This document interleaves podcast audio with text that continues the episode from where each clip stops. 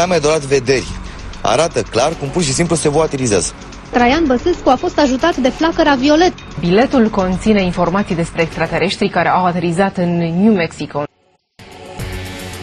Află povestea copilului care trăiește cu un șoarpe în burtă. Pământul nu se învârte.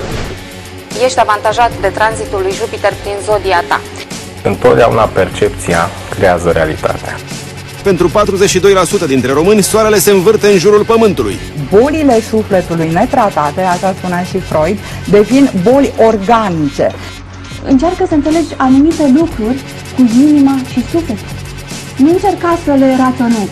Am făcut o impolitețe față de spiritul acestei lumânări. Cercetările științifice au arătat că gelul pe bază de extract de melci are extraordinare proprietăți de vindecare. Crezi că în ultimul minut ai auzit o grămadă de aiureli? Noi de la Sceptici în România credem că da. Dar hai să vedem împreună dacă este așa. Bine ați venit la Sceptici în România, episodul 57 cu Edi. Miruna. Și video. Și alături de noi invitat special.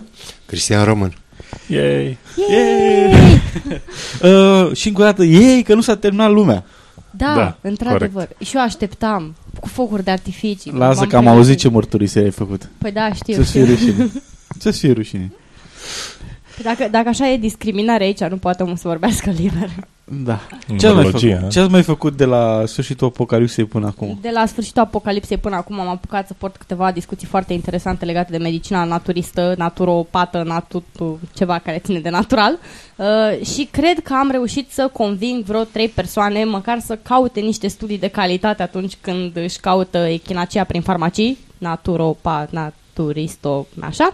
Um, și m-am bucurat foarte mult pentru că am găsit deschidere în asemenea discuții. Uh, au fost oameni care au ascultat, uh, evident și-au exprimat opiniile și uh, sper eu că au învățat ceva din această experiență.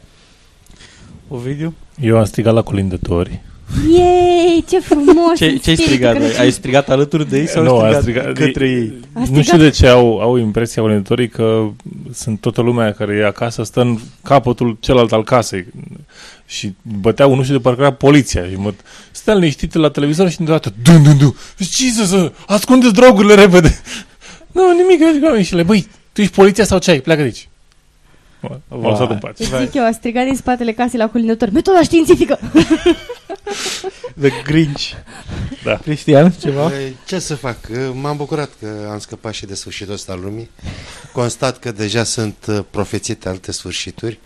E chiar surprinzător. Oricât de des sunt prognozate sfârșiturile astea ale lumii, toți sunt suficient de mulți oameni care să creadă în ele.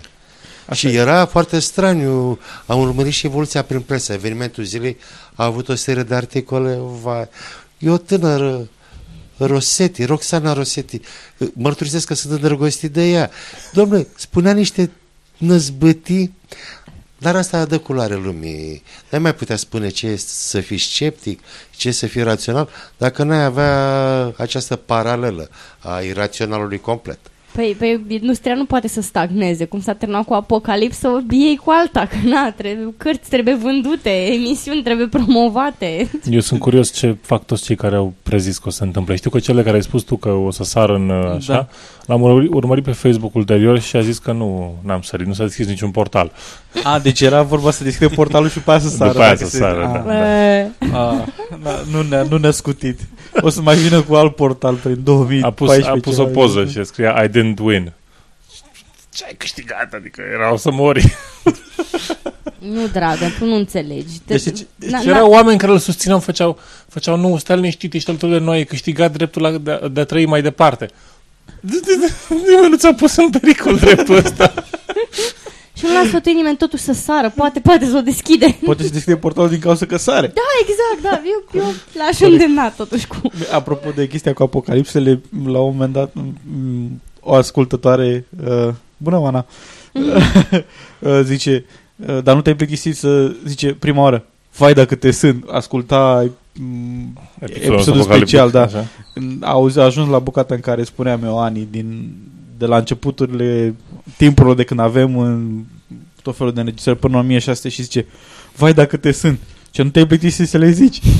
și eu zic, da, ba da, m-am plictisit, dar imaginez că te sunt din 1600 până în prezent. și Da, asta mi s-a părut foarte aici, când am te plictisit să le zici.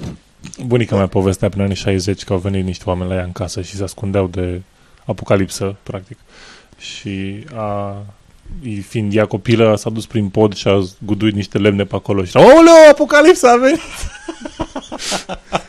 Dar eu, am, eu totuși rămân cu, cu aceeași întrebare ca la fiecare o apocalipsă. Dumne, bun, înțeleg. Tu S-a crezi... contramandat. Nu, nu, de cred sincer. Tu, tu crezi sincer că se termină lumea, se alege praful de umanitate. Da, ce rost are să te duci să-ți cumperi cort special, mâncare, Da, da. rezerve? Vine apocalipsa, se termină lumea.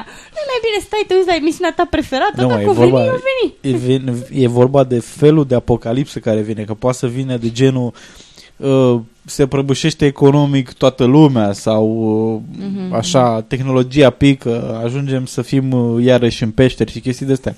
Ori dacă e ceva mai... mm, Nu, nu e neapărat ceva drastic care zici gata, mor toți și, și Eu- instantaneu în decurs de... Eu aștept încă Trei secunde apocalipsa să ceva de- zombie, cred că am văzut suficient Walking Dead încât să fiu pregătită. The Walking Dead sunt în jurul nostru. Mulți dintre ei.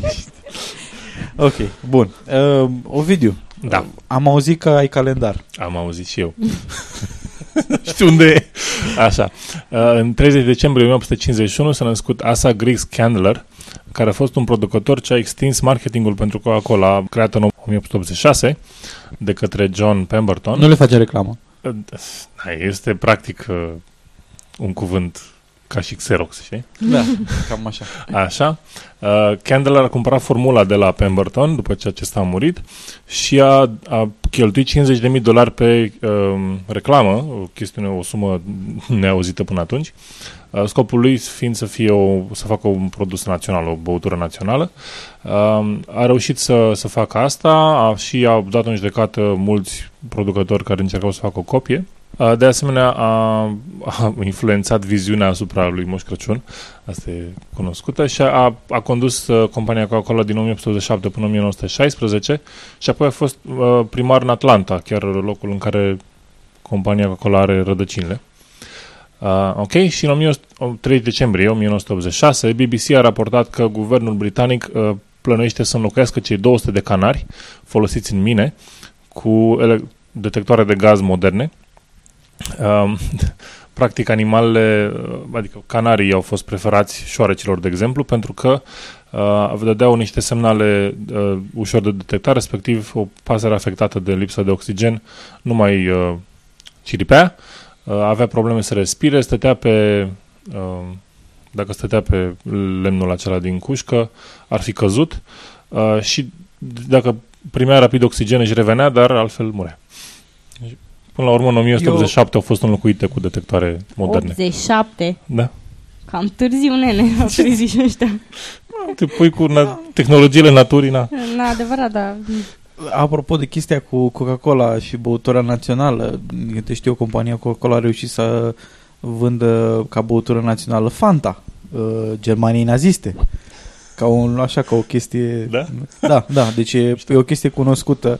Uh, era considerat că Coca-Cola era o băutură americană și Coca-Cola a vrut să facă bani, evident, și pe Da. vreme de război. Șocant. Și atunci a făcut uh, un produs numit Fanta pentru Germania nazistă, ca băutură națională a nemților. Făcută de o companie americană. Da, eu, eu îți sfătuiesc să-și extindă strategia de marketing. Deci tocmai acum avem Corea de Nord, care sunt convinsă că nu are o băutură națională. Abia din uh, st- sudoarea lui Kim Il-sung. Da, Kim Il-sung Beverages. Da. Uh, ok. Uh, un- una, un, mi- un scurt anunț. Mulțumim uh, lui Shake For Me. Uh, așa este numele de utilizator pe iTunes. Ne-a scris o recenzie. Acum avem patru recenzii. Yay! Patru recenzii! Și avem 9 evaluări, dintre care 8 sunt de 5 stele, una e de 8 stele. Uh, De patru. 4, scuze. Așa. Uh, o să te vânăm și o să te găsim. Deci vezi că noi avem prieteni în uh, masoni care știu totul, o nouă ordine Să fie- mondială e cu noi. Să, singura chestie care se acceptă este o scuză că ai nimerit greșit pe steluțe acolo, ai dat click greșit. Și n-ai putut să mai dai înapoi pe 5.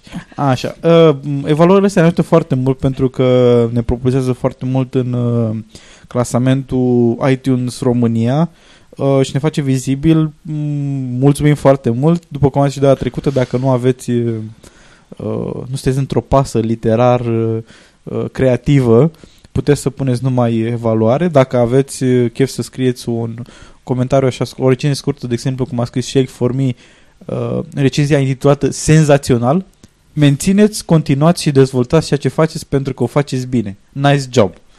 Așa ne-a spus Shake for Me, deci nici, nici nu trebuie foarte mult talent artistic. Uh, Shake for Me, ai un talent artistic, nu vreau să fie o jignire, dar uh, nu-ți trebuie foarte hai să, mult. Hai să, să și, Noi să, suntem să ne foarte și mândri de mângâiem ascultătorii pe cap dacă tot ne dau review Așa.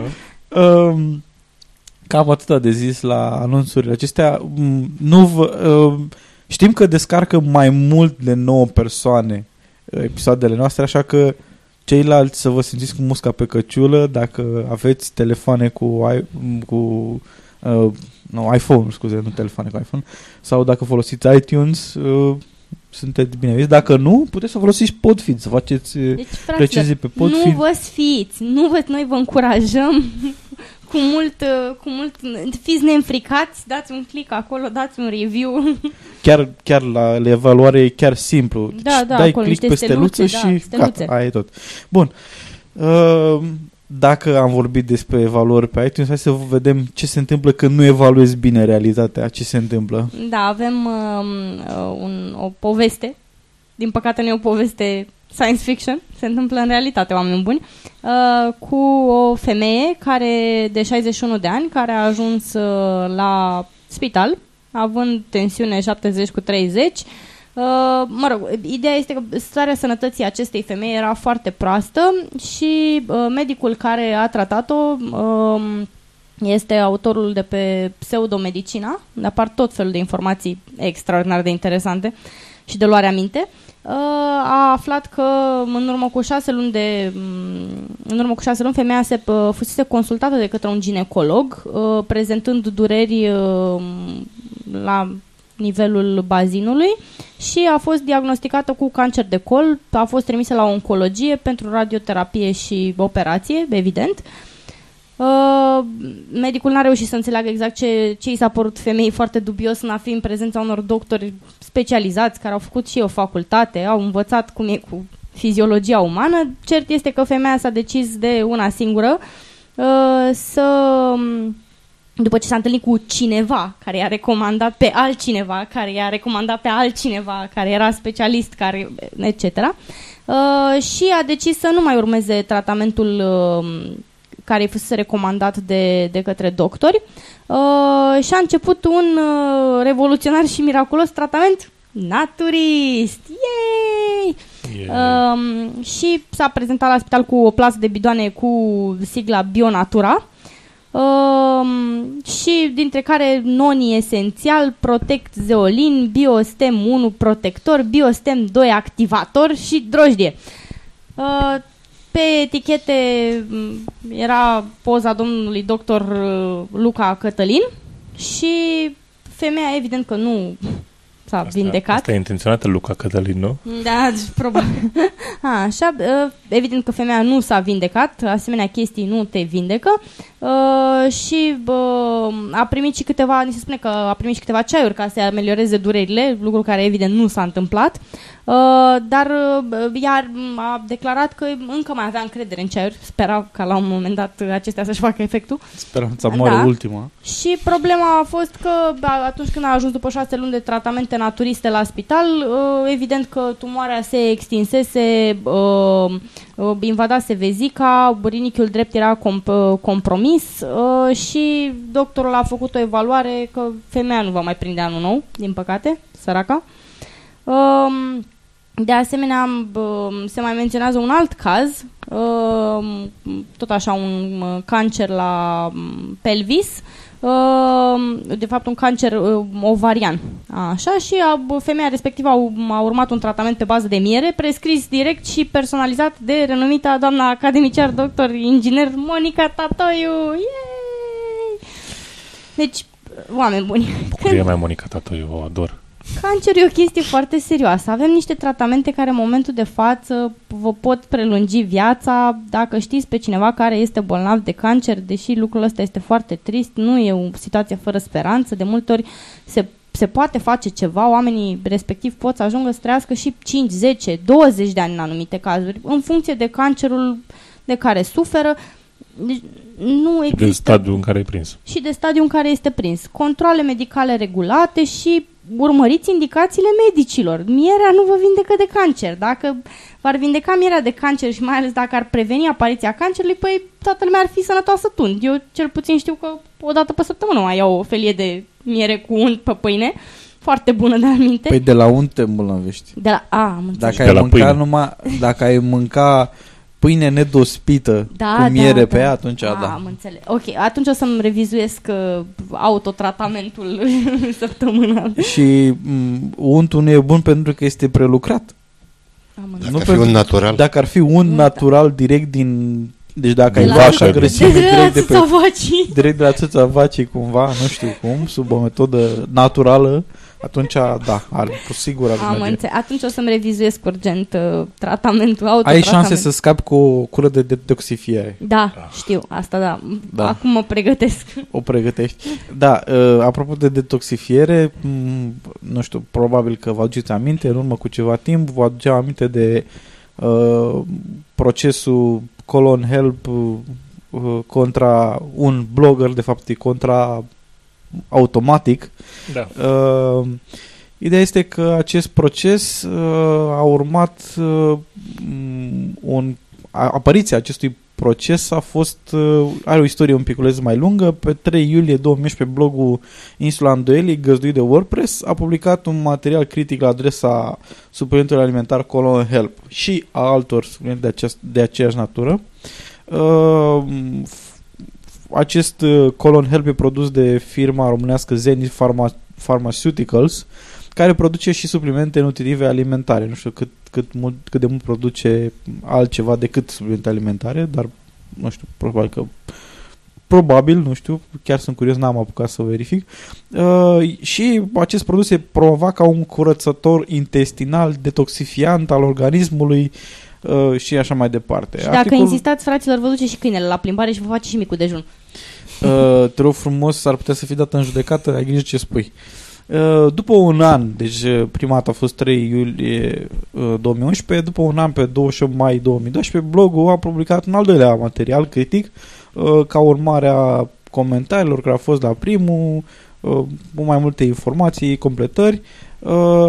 Uh, chestia este că de data asta producătorii au, cu lui Colon Help au reacționat și au anunțat pe autorul blogului că îl vor chema în judecată pentru denigrarea și defăimarea produsului și contrafacerea mărcii. Un lucru care este de-a dreptul ridicol, având în vedere că uh, denigrarea și defăim, defăimarea nu poate să fie aplicată la un produs, din câte știu eu, adică uh, această mașină este un, o mașină de rahat. Mi-ai defăimat, uh, mi-ai deformat onoarea, spune mașina. Cum? Uh, nu înțeleg. Te calc. Te calc, da, ceva de genul ăsta. Uh, contrafacerea mărcii cam ciudat, pentru că, din câte știu eu, uh, bloggerul cu pricina nu produce Colon Help sau un uh, uh, produs similar sau un produs care se pretinde că ar fi Colon Help și nu e Colon Help.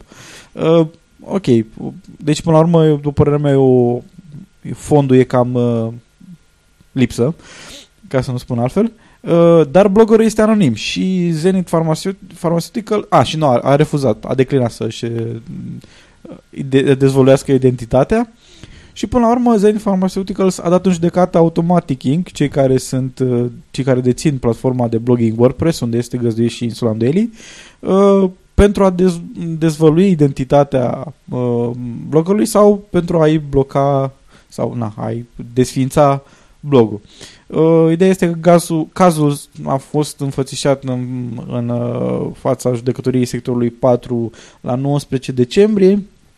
Uh, din câte am văzut, uh, urmează o nouă înfățișare pe 3 ianuarie sau 10, pe 10. 10, da, 10 ianuarie uh, 2013.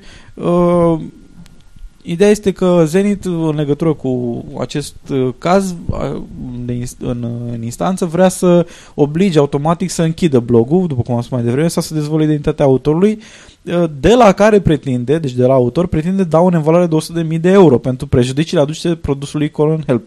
Întrebarea mea este, atunci când critici un produs uh, oriunde pe internet, asta înseamnă că automat duci prejudicii firmei, dacă întâmplător uh, informația respectivă ajunge să fie populară pe internet, uh, și dacă da, atunci ce drept mai avem să mai facem recenzii la filme, la uh, diverse produse și lucruri de genul ăsta.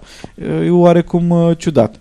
Uh, articolul mm, de la care a pornit uh, ideea acestui segment este cel din Think Outside of the Box uh, totb.ro uh, articolul se numește Colon Help vs. WordPress proces fără precedent în România uh, în acest articol autorii Ionuț uh, Dulămiță și Laura Ștefănuț au uh, contactat autorul uh, blogului via e-mail pentru că își păstrează identitatea ascunsă și a dat mai multe informații care au fost mm, eu știu, agregate în acest articol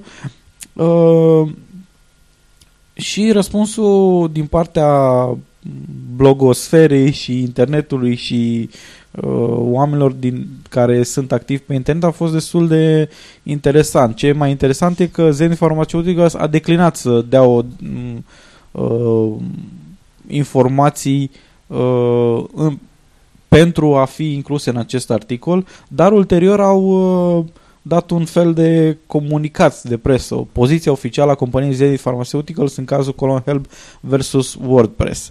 Uh, ce e interesant e că nici o parte din acest articol nu adresează problema de fond, dacă afirmațiile... Da, uh, răspunsul cu pricina nu adresează niciodată problema de fond. Dacă Colon Help uh, adresează o problemă reală, nu adresează faptul că uh, nu există placa mucoidă uh, detectată in the wild, ca să zic așa.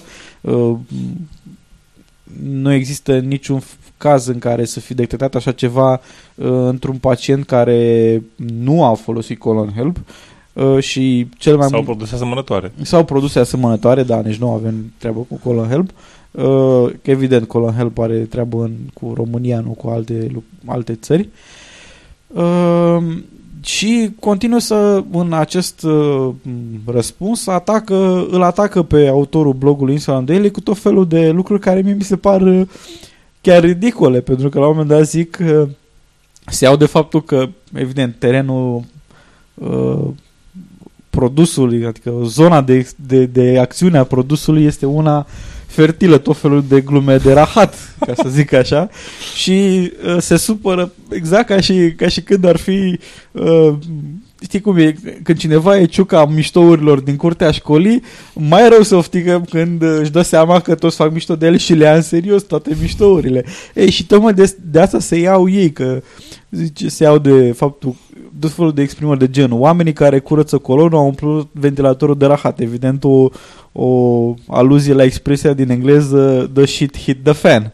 Uh, o, atunci când lucrurile se precipită într-o manieră foarte urâtă.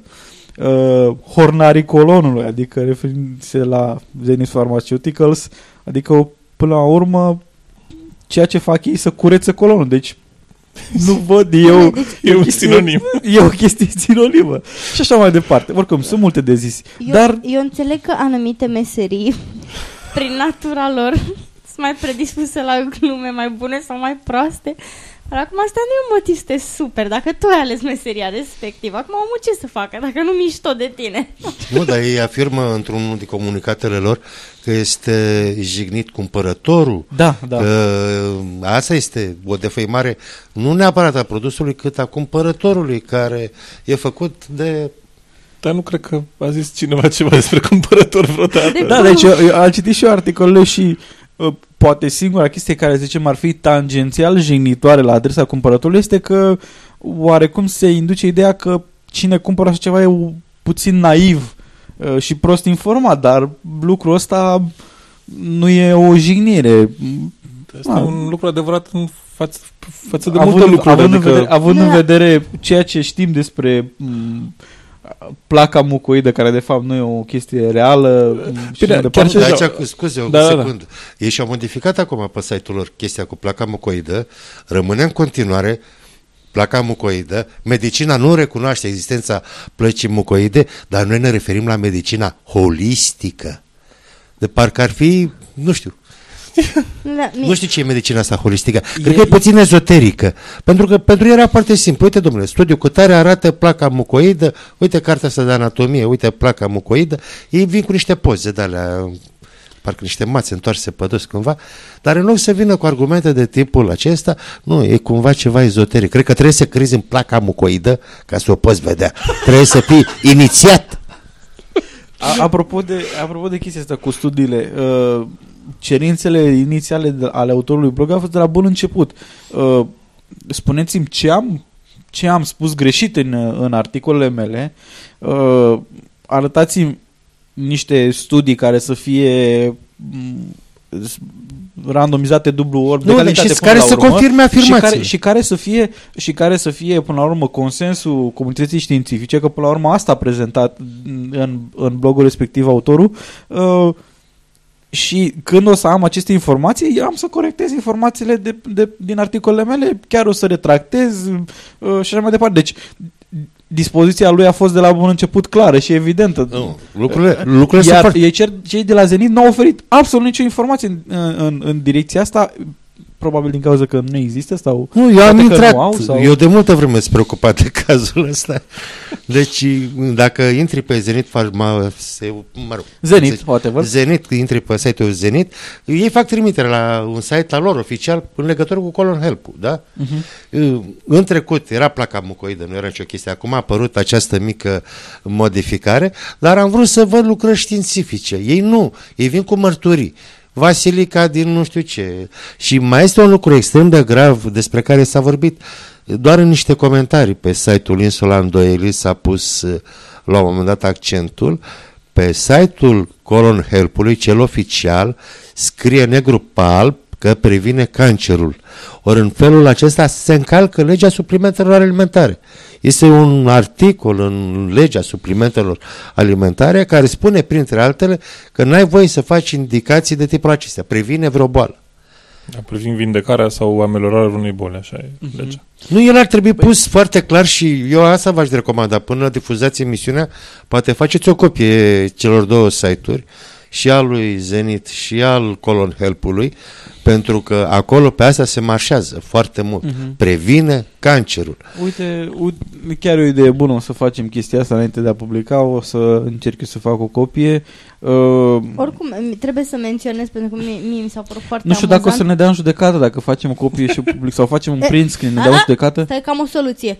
Acest material este un pamflet, a nu se lua ca atare. Asemănarea cu persoane sau produse sau companii reale. Dar nu, dar nu e Este vorba de absolut- Zenit aici de la noi din România. Da, da, absolut este Zenit de pe întâmplător. Marte. E o Exact, firmă da, descoperită da, de nou Just roboțel care Curiosity. pe Marte. A, Curiosity tocmai a descoperit-o, da. Uh, nu, mie mi se pare foarte amuzant faptul Ia un că ei, ventilator acolo. da, da, ei E menționează- lângă Bigfoot în- de data trecută Da, de da, pe da. Marte. În, în dreptul la replică se spune foarte clar, i-a insultat pe absolut toți consumatorii noștri. Toți. Eu mă întreb unde este studiul, survey-ul, care arată că într-adevăr fiecare, con- da, fiecare, până la ultimul, a S-a fost- simțit info- S-a simțit profund insultat și Da. jignit de, de Da. cele... Poate că unii au simțul umorului, nu Poate Și- că unii au stat, au, citit, au râs. Și au zis, bă, ce prost e ăsta, mă, de a scris pe insula Îndoielii. exact, dar de unde știu? Deci eu vreau să, să știu cum își... Dar cred că sunt mai mulți care sunt comentarii chestiuni de genul ăsta. Adică nu. Da, ce, deci ce prostie e scris acolo? E, na. Mă iau după tine. dovada empirică că absolut toți consumatorii de colon help s-au simțit profund jigniți de materialele publicate pe insula Îndoieli. Da, eu mă da, sunt profund da. jignit uh, vis-a-vis de uh, acest, uh, mă rog, supliment alimentar când văd câte afirmații neștiințifice, lipsite de orice fundament, absolut de orice fundament, sunt făcute pe site-ul lor. Mie mi-a jignit inteligența. Eu cred că este și, A, a, nu și și mai e, consumatorul, așa că nu contați. vai, dar citesc cu mare plăcere, până mă simt uh, complet indignat. Ești consumator cel mult de informație de la de ei. informații de la ei. Deci- Dar ai mai văzut că mai face acolo o, o remarcă la un moment dat. Uh, uh, Autorul articolelor nu e medic. Deci n-ai avea voie să emiți, uh, cum să zic, niște opinii și în insula Îndoielii opiniile sunt fundamentate pe uh, articolele unor oameni de Da, știință, da. articole serioase. N-ai voie să-ți exprimi opinie despre Orice fel de produs. acest produs pentru că n-ai fi medic. În sistemul ăla, nu ești astrolog, nu poți să-ți dai cu presupusul în legătură cu astrologia, nu ești da, da, homeopat. da, da, dar ce, ce, ce mi se pare mie oarecum interesant la chestia asta e că dacă uh, mergem pe principiu nu ești medic, în, nu ai niciun drept să-ți uh, afirmi vreo opinie legată de produs, uh, e un fel de uh, un, un, un îndemn de a face un fel de uh, intenționat apel la autoritate. Adică numai medicii au dreptul să, să sp- vorbească despre acest uh, produs, indiferent că specialitatea lor este, eu știu, uh, gastroenterologie sau, uh, eu știu, neurologie. Deci, uh, cumva, zice, nimeni care nu e medic nu are dreptul să spună ceva legat de produsul nostru pentru că e o chestie care are legătură cu medicina. Ok, bun. Dar acolo este vorba despre pseudomedicină uh, când vorbim de Da, e acest ade- colon health. e adevărat, dar și întrebarea- referirile în permanență, scuze-mă, în uh, blogul Insula Îndoielii, referirile erau la studii științifice. Ori n-ai voie nici să te referi la ele? Da, da, ce mi se pare mie mai interesant e că ei, ei după ce că spun că nu ai dreptul să spun, adică nu neapărat că spun chestia asta, dar insinuează faptul că din cauza că e medic n-are uh, competența să spună ceva, atunci întrebarea mea este de ce îi cooptează pe Dinu Maxer, pe tot felul de m, pe Da, e- Vedete. vedete, da, p- m, cum A, îi da, cheamă, mai sunt. Carmen Brumă și așa mai departe, Da. care promovează acest produs. Aceia nu sunt la rândul lor medici. Deci ce ar, ce ar putea ei să spună despre produsul respectiv? Oh, dar să nu mi-aduc aminte Adică- că există un domn profesor care promovează niște produse de... Da, știm. Nu știm, vreau să cunoaștem. mai comentez. Avem și un academician, grâu total, sau extrasul total de grâu. nu Grâu mai știu. întreg era Uh, reclamă. ce- uh, ca o chestie paralelă, m, cazul ăsta mi-a adus aminte de, de cazul Danone Activia care s-a întâmplat în, uh, în Statele Unite, în care a fost un uh, așa numitul class action suit. Uh, nu știu care ar fi termenul. În română nu avem- nu avem cred că echivalente. este ceva de genul echivalent, dar ideea este că uh, este un caz în care uh, e o singură, un singur acuzat și mai multe părți lezate care m, cumva coalizează și formează un singur, uh, un singur uh, proces. Cum ar Vrei să veni. spui conspiră? Nu, coalizează în, în sensul leg- legal, adică ei toți reprezintă Fac partea, asociații. vot- Da, da, da, am înțeles. reprezintă partea vătămată și mă, acuză un, o singură parte, uh, eu știu, acuzatul. Uh, și ideea este că în cazul acesta, m, Danone Activia în Statele Unite avea tot felul de reclame în care uh, pretindea că m, uh, iaurtul m, Danone Activia uh, uh, face diverse lucruri. De exemplu, Accelerează traficul intestinal. Accelerează traficul int- intestinal, că uh, foarte funcționează, funcționează sau e gratis în sensul că funcționează la m, A, să accelerea primești bani traficului înapoi, da. A intestinal. fost Păi era reclamă la noi, dacă în 15 zile nu, îți dăm bani înapoi. Da, e Da, și la și noi. ide- ideea e că chipul din cauza ingredientelor probiotice poate să remedieze constiparea și- în două săptămâni uh, o afirmație care este de natură medicală și nu era substanțiată de niciun fel de studiu uh, și ce a fost uh, mai grav pentru Danone a fost că a trebuit să plătească 21 de milioane de dolari uh, ca parte uh, a înțelegerii între cele două părți uh, pentru că aceste afirmații pur și simplu s- erau supuse uh, legislații de tip suplimente alimentare și în condițiile acelea nu aveau voie să facă asemenea afirmații. Poate că ar trebui o chestie similară și în cazul produselor de genul Colon Help. uh, Dar este, uh, legea este. Nu, nu, dar ar trebui probabil Ah, dată să- eu cred judecată că ca sunt să niște- fie... cred că sunt Unde e niște protecția consumatorului? Aici zic eu. Da, intervin cred eu. că sunt niște lipsuri Hai- în lege, în sensul că nu sunt, nu e reglementată niciun fel reclama pe internet. Într-adevăr. Adică am văzut, am Dar ideea e văzut că- alte produse de genul Colon Help care ziceau clar previne cancer de colon. Acolo nu știu dacă, dacă Colon Nu, Help mai scrie are. clar. Nu, la Colon Health scrie Da, clar. cred că e chestiune de... Mă rog, dar acolo era, era, era, era mare, deci era pe pagina principală, asta facem. Și uh, re- reclama pe internet nu este reglementată în același fel ca și reclama la TV sau în alte media. Dar există pf, tot felul de m, fluturași, pamflete și, nu pamflete, fluturași din ăsta de tip Da. reclamă la Colon Help care sunt distribuite foarte agresiv în tot felul de, de locuri. De exemplu, eu am găsit la, în holul clădirii unde e firma unde lucrez eu, am găsit uh, un teanc întreg de asemenea uh, m, fluturași care uh, sigur între ele există niște afirmații care se fac și dacă dacă unele dintre ele pică sub uh, incidența legii, ok, nu e pe internet, este uh, de altă natură, ok, e pe, e pe hârtie, poate că poate să fie m, subiectul unui asemenea proces și atunci... Nu, dar aici apare problema. uh, Zenit a difuzat uh, fluturașii. Trebuie să aduci și dovada asta. Că așa poate e unul dintre nenumărații distribuitori de... Era imaginea aia clasică a lor cu și și la orice material tipărit uh, este obligativitatea să aibă un Ordinul, ordinul comanda, de practic. comanda pentru ce a fost tipărit, când a fost tipărit și se poate ajunge la Tipărit sursă. La tipografia nu știu cum, comanda numărul 2045. Da, și se poate Sau dacă nu au identifica. trebuit să luau un Xerox Color. da. Da, e Eu, adevărat. eu nu știu ce o să faceți voi, dar eu m- cred că o să mă duc după această înregistrare să-mi cumpăr vreo trei cutii de colon help, le țin în casă, în cazul în care și legea din România își revine și dă cineva în judecată, vreau și eu o parte din settlementul ăla. Dar nu avem class action. Oricum, uh, Păi problema... poate e, omul poate să tragă speranța, da. nu? Problema este mai largă decât uh, critica unui singur produs. Este Da, până inclusiv la urmă pe și- libertatea de exprimare a întregii blogosfere de a critica Orice fel produse de- sau orice fel de persoane produse, care da. par Da. a fi periculoase pentru...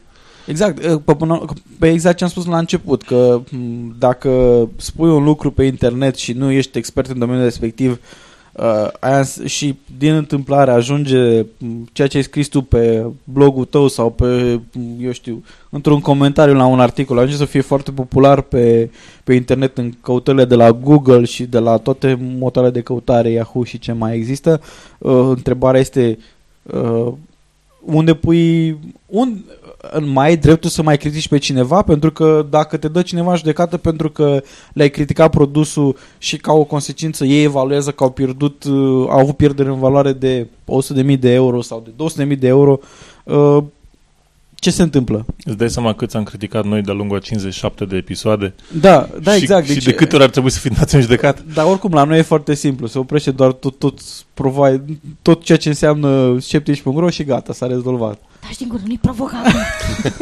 Nu, lucrurile sunt uh, mult mai grave. Nu e vorba numai de libertatea de exprimare. Este libertatea la, la adevăr, de Da, adevăr. da, exact. Adică, m, repet, nu este vorba despre niște opinii pe care cineva le-a aruncat pe un blog, ci este vorba despre niște uh, afirmații susținute de dovezile Da, corespunzătoare. deci, până, Că la- asta până la urmă, înseamnă nici măcar n-ai scepticism. dreptul, până la urmă, ți se refuză dreptul de a spune ceea ce, ceea ce este demonstrabil. Adică e ca și cum ai spune, ok, chestia asta este dogmă de partid, cum era pe vremea Constituției. Asta e dogmă de partid, nu ai dreptul să o critici. Uite, am aici un uh, articol de la Universitatea mm, Georgetown, centru medical. Uh, e o știre la vremea respectivă, în 2009. Uh, cercetători de la ei tocmai publicaseră un articol în care era demonstrat că curățătări- cur- curățitoarele astea de mațe groase uh, fac rău sănătății.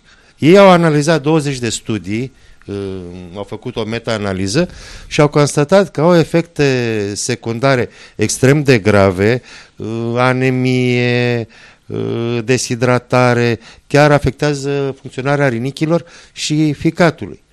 Da. Ei bine, eu citesc articolul ăsta. Deci am dat exemplul acum. Citez articolul ăsta. Uite, domnule, ce zice asta. Nu ești medic. De ce l-ai citat?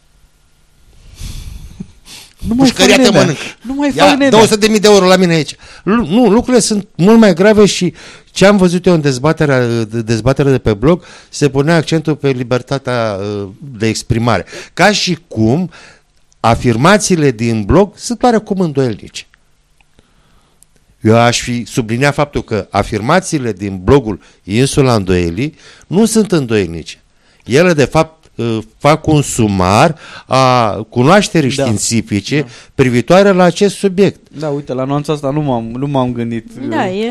E o Da, chestie, bine, este e o o chestie sursă atât, de e o informare, chestie, dar- e o chestie atât de evidentă încât nici măcar nu-ți mai sare în... uh, Da. în, Uh, chestiunea în este, cred că nu e, nu știu dacă există vreun termen juridic care să poate să apere libertatea de a cum să Promova zic, de, a, de a adevărul. pune informații corecte în internet, adică E, Știi? chestia, chestia e că e atât de, uh, cum să zic, e o chestie atât de evidentă încât cred că ar fi și absurd, s- e considerat absurd să fie nevoie să apere să o așa scrie ceva. exact, da. Și de asta intră sub libertate de opinie, pentru că până la urmă nu e un studiu științific cel ce a publicat acolo.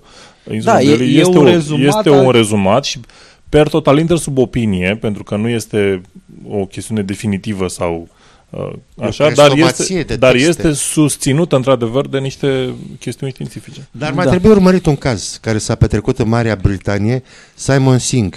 Da. Da. E un caz faimos.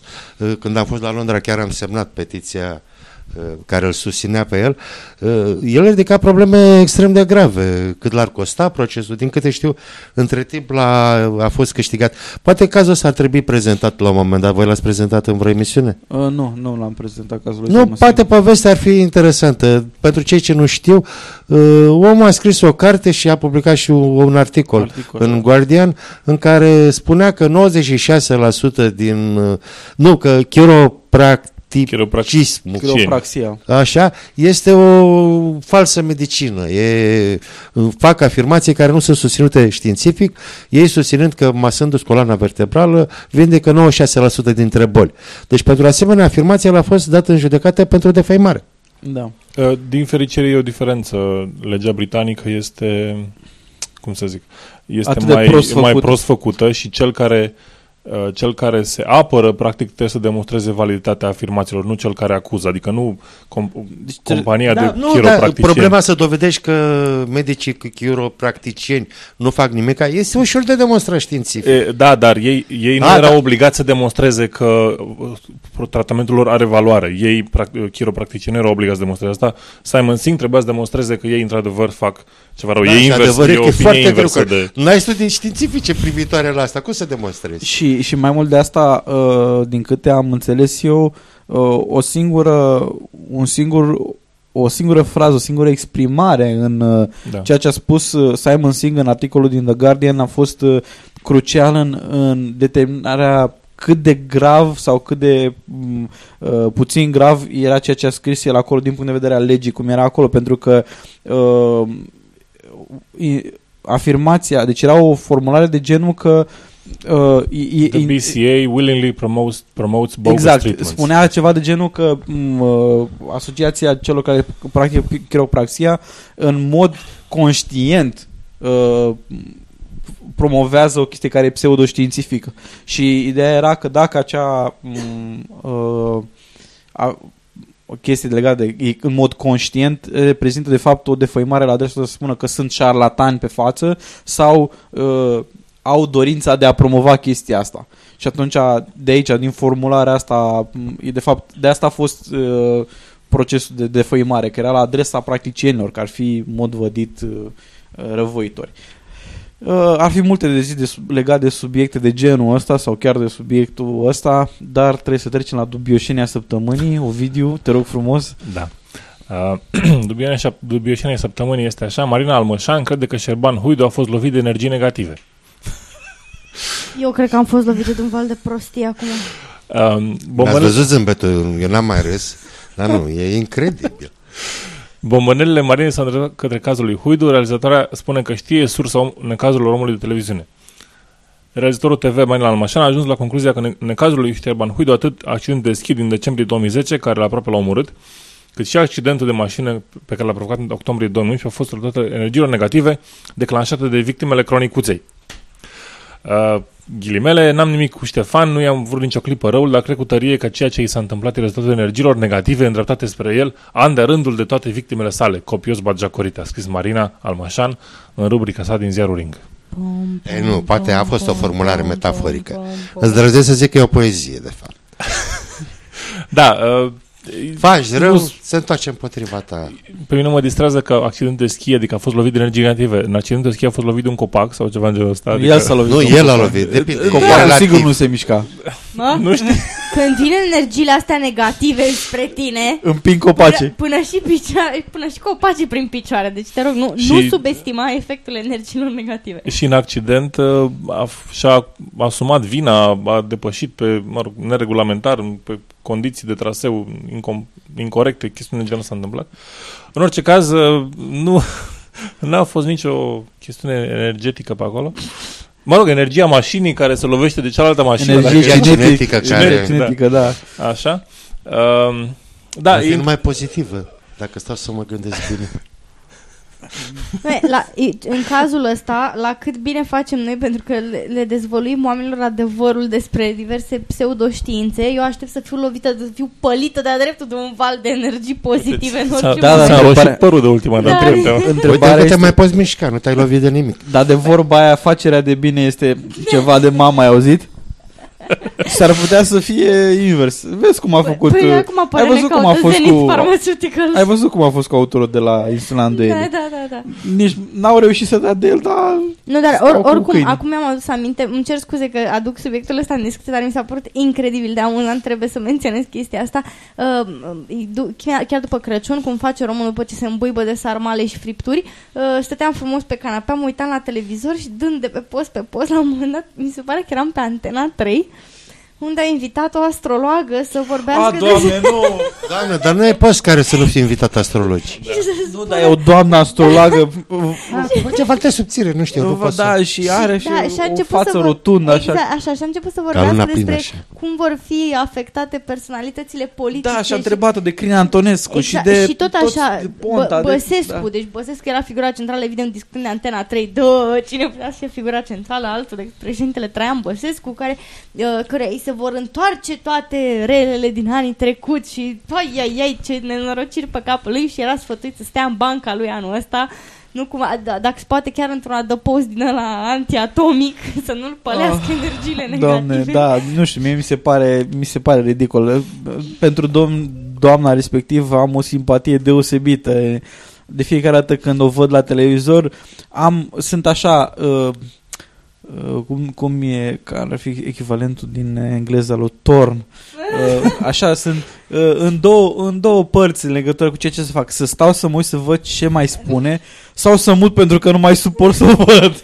Nu știu, eu de fiecare dată când văd câte o doamnă din asta astrologă apărând pe la televizor, m- mă uit așa lung și îmi, îmi reevaluez alegerile în carieră pentru că mă gândesc, uite, oameni ca ăștia ajung la televizor. Pe mine nu m-a invitat nimeni. Te-ai invitat, te-ai invitat odată, te-ai invitat E, odată e, ce- Lucian da, o- Mândruță, da, da? a. Deci te rog frumos. Dar Apropo, eu am n-am la publicat, fiecare final de an. apropo, am publicat între timp întreaga înregistrare uh, a emisiunii Nimic Important la care am apărut noi în uh, mai 2011 uh, pe canalul nostru de YouTube uh, unde între timp n-am mai publicat mare lucru decât acest material. E întreaga înregistrare din care am tăiat reclamele, deci uh, nu facem reclamă la nimica, e tot în regulă. Am obținut acordul explicit al realizatorului, din, deci este cu acordul lui în caz că cineva vrea să uh, facă ceva dubios. Uh, hai să trecem la scepticism pe neașteptate și să explicăm lui Cristian care sunt regulile. Uh, ideea este în felul următor.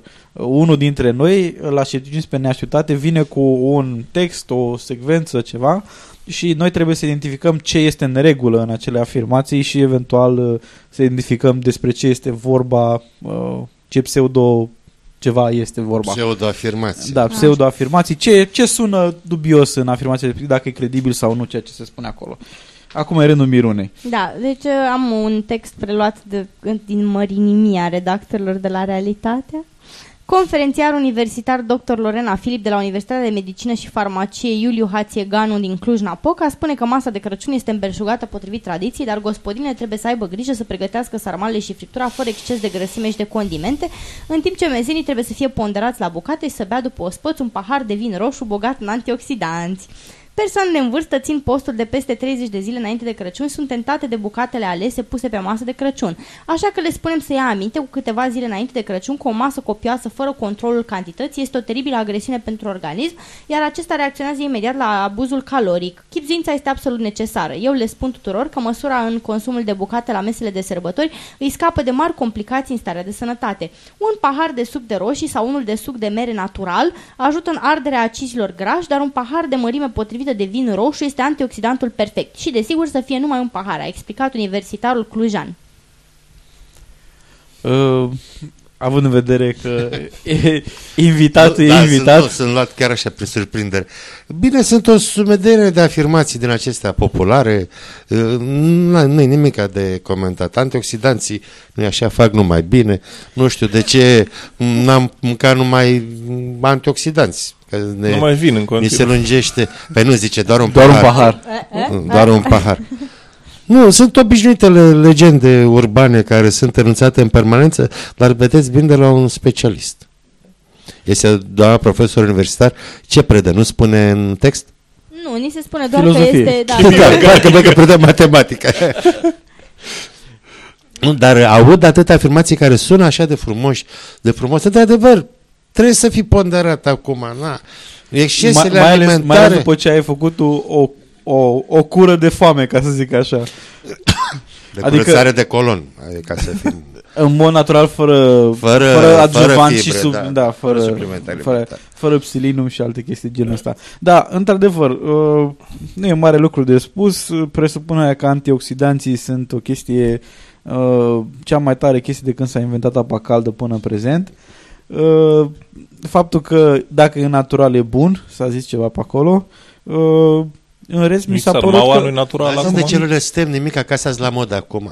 mi s-a părut, mie mi s-a părut că a fost uh, în mare parte o serie de truisme, adică o chestie care, ok, când uh, ai când ai făcut o, cum se zice, post, așa, n-ai mâncat, uh, te-ai privat de anumite alimente, organismul tău schimbă metabolismul și apoi îi trage o sarma și niște salată din aia cu de vinete grea și cu maioneză, s-a terminat. uh, Eu chiar am fost sistemul. surprins Adică că anul ăsta n-am prea văzut știri cu oameni care au ajuns la spital. uh, Vezi, are și criza efecte bune.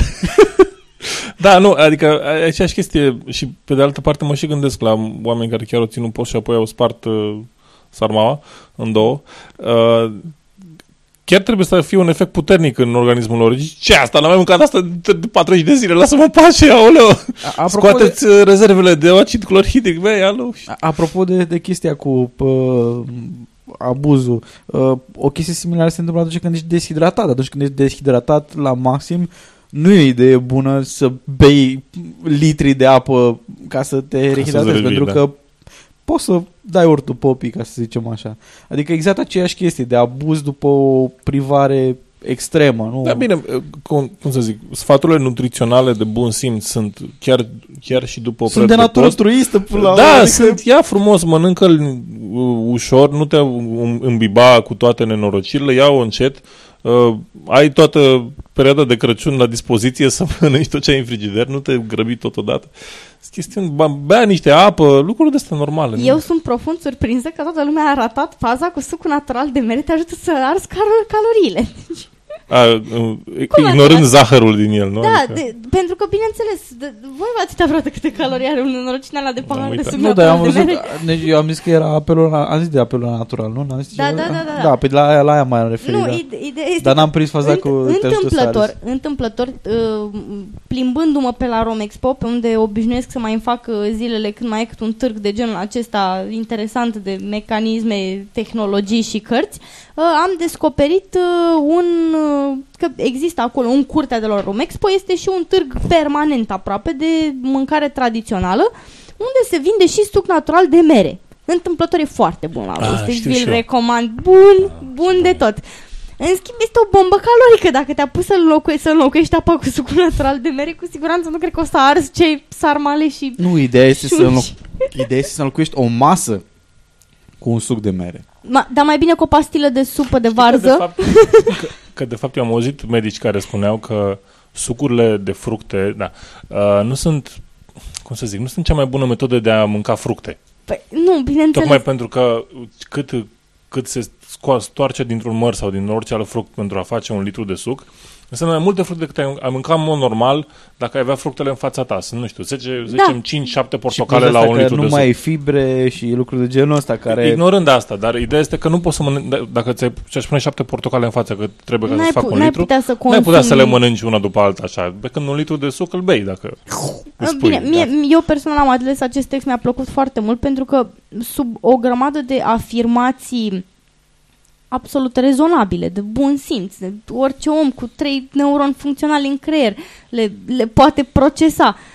A, au reușit totuși să strecoare și niște pseudoștiințe, așa numai un pic cât să ne prindă bine de sărbători. Ține, ține de, ține probabil de obișnuință. Uh, nu știu dacă ați sesizat, dar alături de noi este Cristian Român.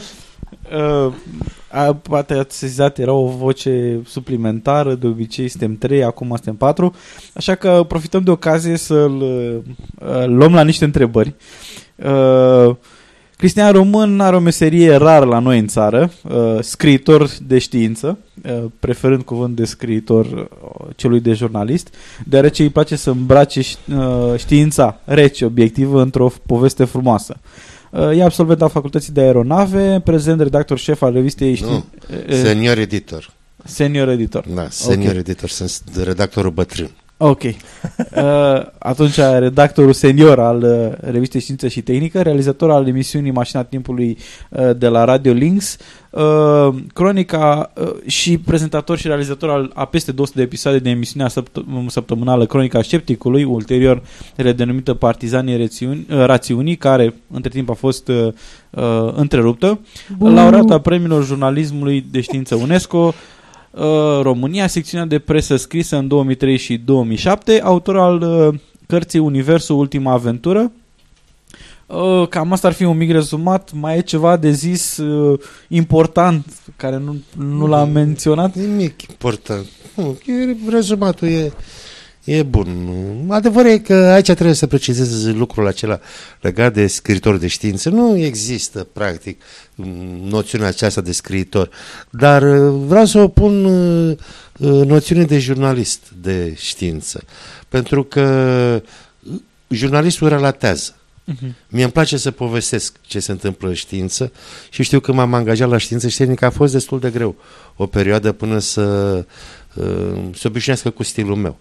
Pentru că nu, nu pot să relatez racheta aia decolat, avea greutatea aia, erau doi la bord, erau la... Nu, e o poveste întreagă în spatele rachetele aia care pleacă Mhm. în spațiul cosmic. Asta era precizarea care Da, vreau e, să o- fac. e, e prea sec. În, uh, Da, asta e jurnalismul. Jurnalismul Da. trebuie să fie Da. lipsit de emoții. Am înțeles.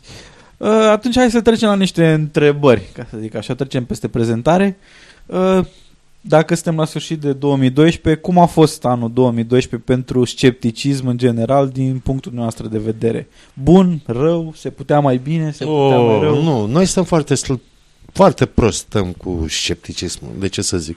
Cu excepția unei manifestări importante la care am fost cu toții participanți, uh, 20, 10-23. 10-23 așa, uh, cea în care, mă rog, era legată de pseudomedicina asta care poartă numele de homeopatie, nu s-a întâmplat uh, mai nimic așa să zicem care să...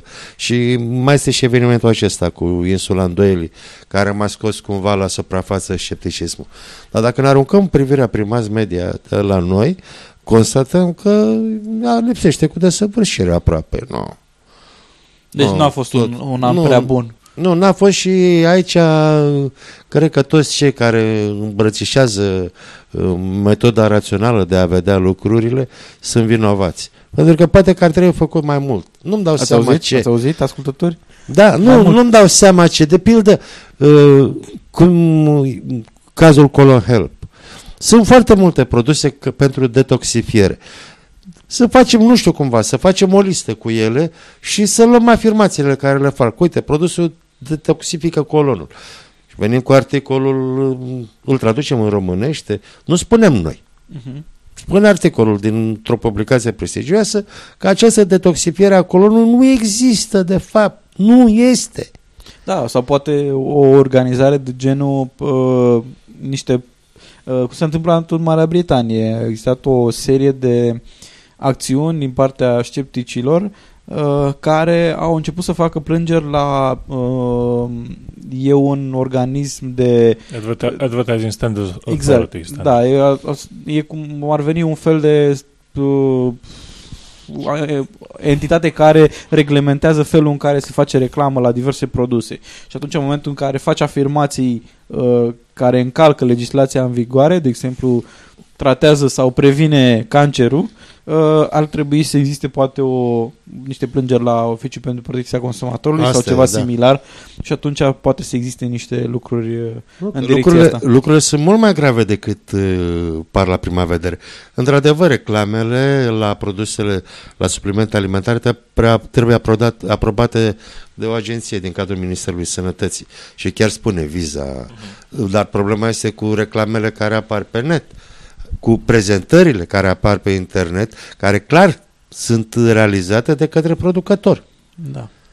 Și mai sunt, iarăși, o acțiune importantă ar fi legată de acele teleshopping-uri, cum se numesc, uh, reclamele alea de durează câte jumătate Da, de da, oră. da, da, da. Am văzut acolo produse, nu dau numele ca să nu le defăimez cumva, uh, niște chestii care le pui pe spate și îți trece spatele. da. A, da, Le-am știu, trimis, nu știu cum îi zice, ajutătorul de spate. Da, da, ceva de ajutătorul de coloană.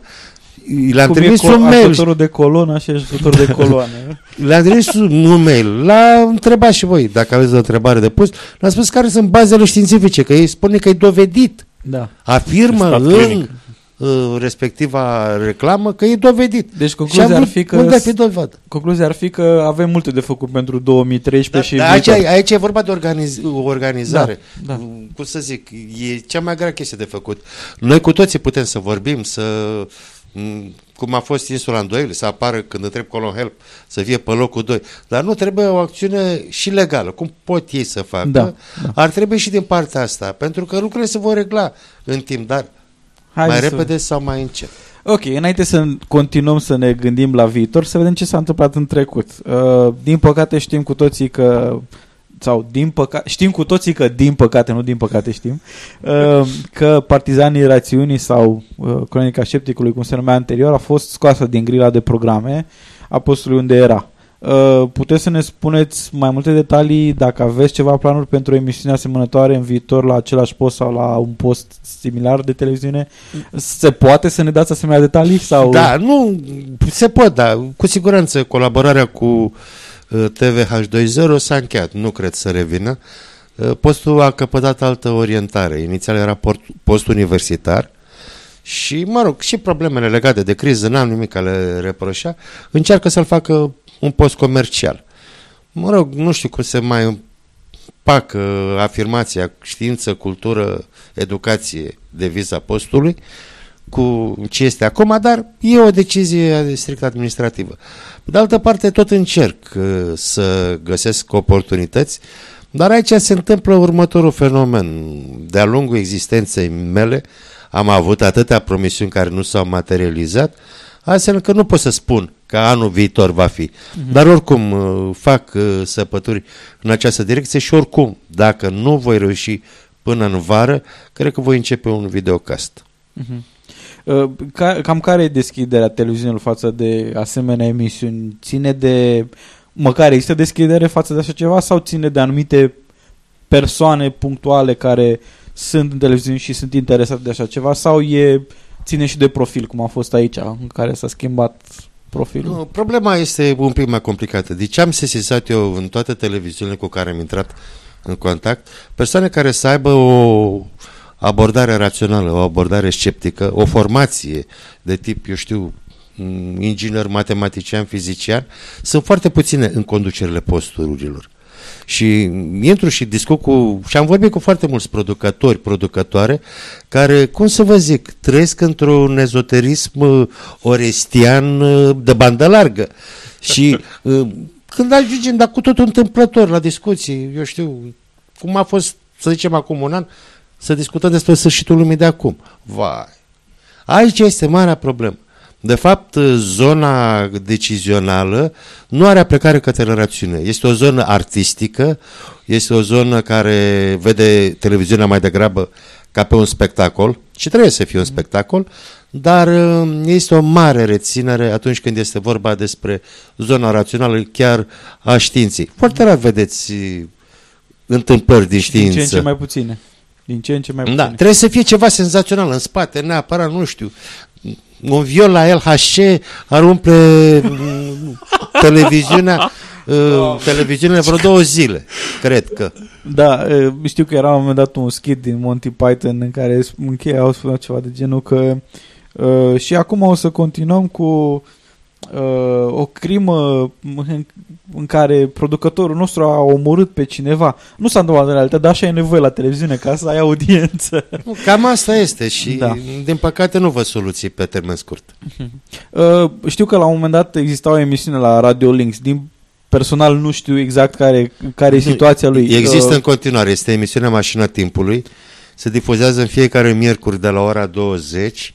Uh, săptămâna asta chiar am avut două ore de emisie, a fost un uh, regal. Ea o postez pe pagina mea de Facebook și ea poate fi găsită și pe site-ul Radio Links, edițiile anterioare. Radio Links e un radio numai un, un radio, strict online? Un radio online. Am înțeles. Și acolo, apropo, miercuri ne putem întâlni în timpul emisiunii, există și chat, se, poate, se pot încinge discuții. Deci în fiecare miercuri de la ora, ora 20 ora până 20. la 21. Ora Uite, 21 și se... pe ce? radiolinks.ro am cum, se, cum se lipesc lucrurile, noi, noi tot miercuri înregistrăm. Adică... Da, da. De obicei. Da, poate că odată în timpul înregistrării îl sunăm pe sau dăm niște mesaje pe chat. da. nu, să facem, facem o chestie împreună ar fi, un triplex. Ar fi, ar fi ceva. Ar fi ceva. Uh, întrebare. Uh, e cumva scepticismul incompatibil cu mass media? Mai întâi a fost cronica scepticului, uh, respectiv partizanii rațiunii, cum s-a numit ulterior. Recent am aflat că știința și tehnică are ceva probleme și întârzie să apară la timp. Ar trebui să devenim, ar trebui să devenim cumva superstițioși, trebuie să luăm, uh, ne luăm cumva ciorapii roșii să... nu, nu, nu, nu, nu. Știința și tehnică își va reveni. A fost un moment din acesta de cum să spun, o, un tsunami care a venit peste întreg trustul, dar uh, sunt convins că va funcționa în continuare. Într-adevăr, presa românească nu este predispusă la rațiune. Nu, nu vreau să folosesc cuvântul sceptic, nu vreau să folosesc cuvântul sceptic pentru că se face aso- asocierea la noi sceptic cu pesimism. Da. Nu e nici pe departe. Scepticul este omul care are nevoie de dovezi. Și uitam să zic un plan de viitor. Și Numai poate bine, faci... că era următoarea întrebare. Asta era întrebarea. Am crezut că a fost mai devreme. Nu, pe tema promovării și educării științifice, ce planuri aveți pentru 2013? Asta e. Hai că poate o punem împreună cu toți. Uh, sunt în discuții cu un club din acela unde se duc oamenii și dansează, să facem o dată pe lună o întâmplare din știință. Gândiți-vă că oricare dintre voi o planificăm pe termen lung, în care să fie și o mică prezentare video cu la la la, o mică conferință nu mai lungă de 10 minute, amuzantă, e în club, Oamenii da. sunt cu berea în față, inclusiv vorbitorii bănuiesc că ar trebui să stea tot cu o bere în față. Deci un mod de a promova știința la modul uh, degajat, relaxat. Pentru că iar uh, revin la ce spuneam mai înainte, jurnalist sau scriitor. Uh, mulți văd știința ca ceva echipată cu frac, o structură extrem de rigidă, care mai degrabă o tocești decât să o, să-ți provoace bucurii. Dar uite, noi am putea demonstra că știința îmbracă și latura aceasta a divertismentului spectacolul pe care îl doresc da. producătorii de televiziune. Da, am înțeles. Uh, ceva de genul ăsta încerc și eu de regulă cu nepoții mei. Încerc să le fac un experiment care să și îl îmbrac sub o formă atractivă pentru ei, de cât reușesc, nu știu. Uh, de multe ori sunt încântați de ceea ce reușesc. De multe am am, îi amân cu experimentul în care o să-i pun să stea pe niște ouă și să nu se spargă ouăle. uh, trebuie să fac niște calcule și să-mi dau seama cam câte ouă este necesar și cum să le dispun. Uh, având în vedere greutatea lor și cam ce se întâmplă pe Nu, no, ajung 30 de ouă, bănesc că n-au peste 30 de kg. Uh, 35, nepotul meu, nepotul meu e mai micuță, deci probabil că o să că o să-ți arăt niște trucuri de bar. Bun așa, prin, bun. Asta, prin... asta chiar, chiar e necesar. La petreceri și, și la chefurile exact. astea în familie chiar sunt utile. Uh, ce să zic, mulțumim pentru că ați acceptat invitația de a fi alături de noi și haideți să trecem la următoarele subiecte. Uh, ca un lucru, ca o invitație deschisă, oricând uh, e nevoie, considerați că e nevoie, puteți să interveniți. Uh, până atunci, uh, haideți să vorbim puțin despre Twitter, care se pare că ar putea să fie o bază pentru o mașină de detectat minciuni și zvonuri. Uh, ce se întâmplă? Atunci când se întâmplă ceva important, de exemplu primăvara arabă, uraganul Sandy sau ceva similar, pe Twitter apar cel mai repede mm, com- informații, informații relativ corect. complete de ultimă oră, însă este și sursa cu cel mai mic grad de încredere datorită naturii sale. Fiecare are posibilitatea să introducă informații greșite în sistem. Uh, dacă ați urmărit un asemenea eveniment în direct pe Twitter, mm, știu că la noi la, a fost un interes deosebit pentru mișcările de protest din aprilie 2009 din Republica Moldova.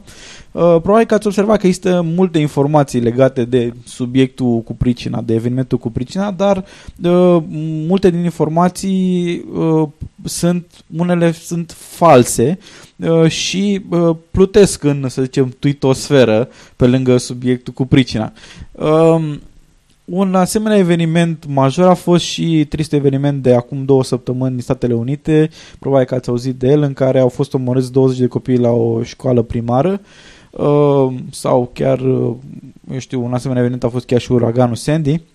În timpul uraganului Sandy, uh, unele mesaje pe Twitter au, chiar au ajutat la corecta direcționare a efortului salvatorilor, însă altele au generat probleme. De exemplu, au existat zvonuri că liniile de urgență erau ocupate și că oamenii ar trebui să nu mai sune la 911, echivalentul lui 112 de la noi.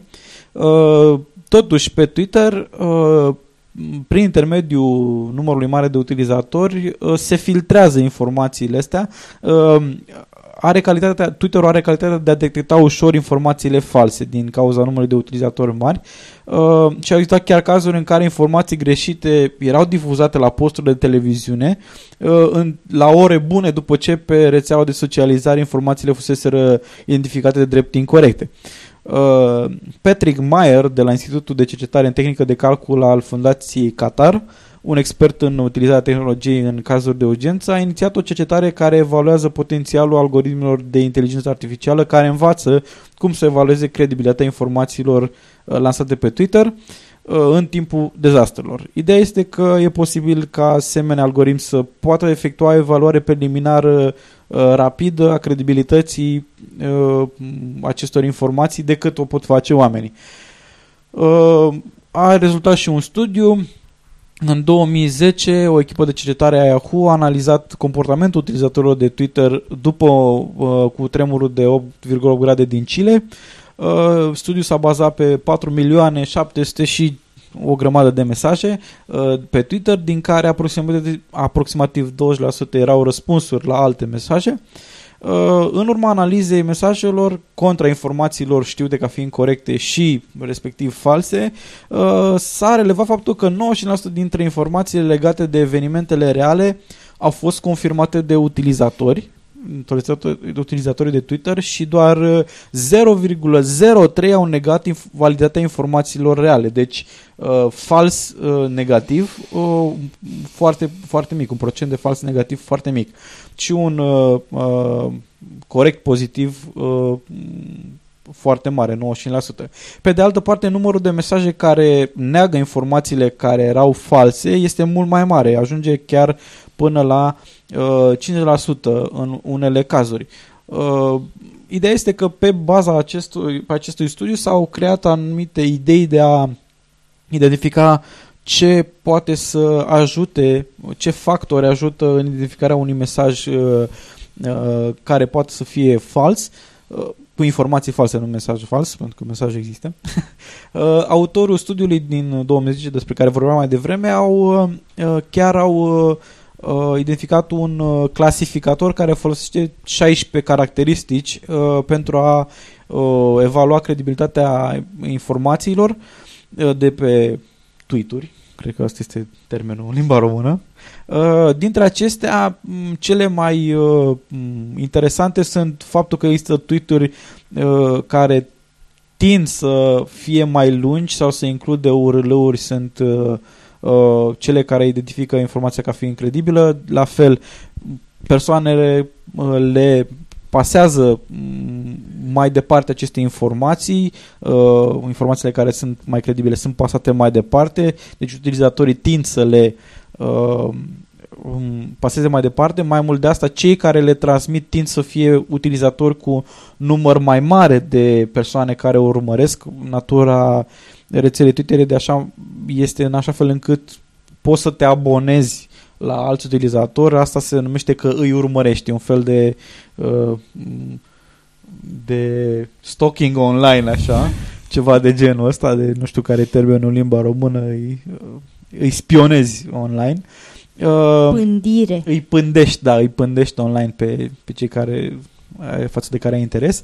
Uh, de asemenea, uh, informații mai credibile sunt de regulă în titlurile care uh, informațiile care au un ton negativ uh, uh, față de cele care sunt pozitive. Deci titlurile care au de, gen, de regulă un ton negativ sunt cele care sunt mai credibile uh, și titlurile care sunt uh, care nu includ uh, semne de întrebare, uh, semne de exclamare uh, sau pronume de persoana întâi sau a treia. De exemplu, eu am uh, auzit că eu am auzit că e nu știu cum, o fi adevărat sau Gico a auzit că e așa sau el a auzit. Deci cam astea uh, ar fi unele dintre caracteristici. E foarte interesant că aceste, studi- aceste descoperiri ajung să confirme un alt studiu recent uh, de la cercetători de la Institutul de, Inform- de Tehnologie a Informației din India, care au găsit uh, lucruri similare uh, și au identificat faptul că m- în informațiile care uh, sunt reale sunt șanse mai mici existe uh, limbaj uh, uh, nu licențios, cum se numește? Vulgar? Vulgar, da, nu există probabilitatea să existe limbaj vulgar mai puțin în, în uh, uh, aceste mesaje și uh, sunt, uh, există șansele să existe mai multe smiley face-uri din alea, de fapt, uh, nu, emoticoane, cum se numesc, deci ceva mai extinse decât pur și simplu uh, smiley faces în, în, în, în uh, deci sunt mai multe, nu știu dacă știți, acum intru în niște detalii. E greu să, deschizi, să descrii în cuvinte ceea ce e de natură grafică. Uh, ideea este că sunt uh, acel clasic două puncte paranteză care ar semnifica o față care zâmbește, acelea sunt mai puțin probabil să apară mesaje valide decât uh, altfel de asemenea simboluri care uh-huh. semnifică anumite... Uh, da, sunt multe instrumente software, să zic așa, pentru că așa este tot un instrument software care vor să încerce să clasifice informații de pe internet. Uh, sunt multe proiecte mai mult decât uh, chiar ceva funcțional. Uh, unul se numește Hypothesis, este o, un site unde oamenii se pot aduna și apoi să marcheze site-uri cu uh, ca o informație de încredere sau nu. Altul este Rebutter, tot ceva asemănător da. în care creează practic se, se votează, se creează o, o, un strat suplimentar de informație uh, unde oamenii de încredere sau în general oamenii pot să spună băi, acest site este ok, acest site nu este ok Uh, cred că ai confundat puțin Web of Trust cu Rebutter. La, la Rebutter există e un fel de index care uh, leagă între ele articole care se uh, contrazic unele pe ah, celelalte. Okay, Deci informațiile da, dintr-un articol Trust... sunt, uh, să zicem, uh, contrazise de un, un alt, o altă informație din altă parte și sunt legate între ele pentru a putea ajunge dintr-o okay. parte într-alta. Și Web of Trust la fel este, cred că el inițial a fost folosit ca și sursă de de a ne da seama cât de încredere este un vânzător de produse pe internet, da. dacă e ok. Acum sceptici au început să-l folosească pentru a penaliza, să zic așa, companiile care vând produse uh, pseudoștiințifice și să ridice în, în ratingurile Web of Trust. Și vă îndrumăm și pe voi, ascultătorii noștri, să da. folosiți Web of uh, Trust uh, în direcția am asta observat, și evalua. Am observat pe insula Îndoielii că Colon Help este pe roșu. Haha. la Web of Trust.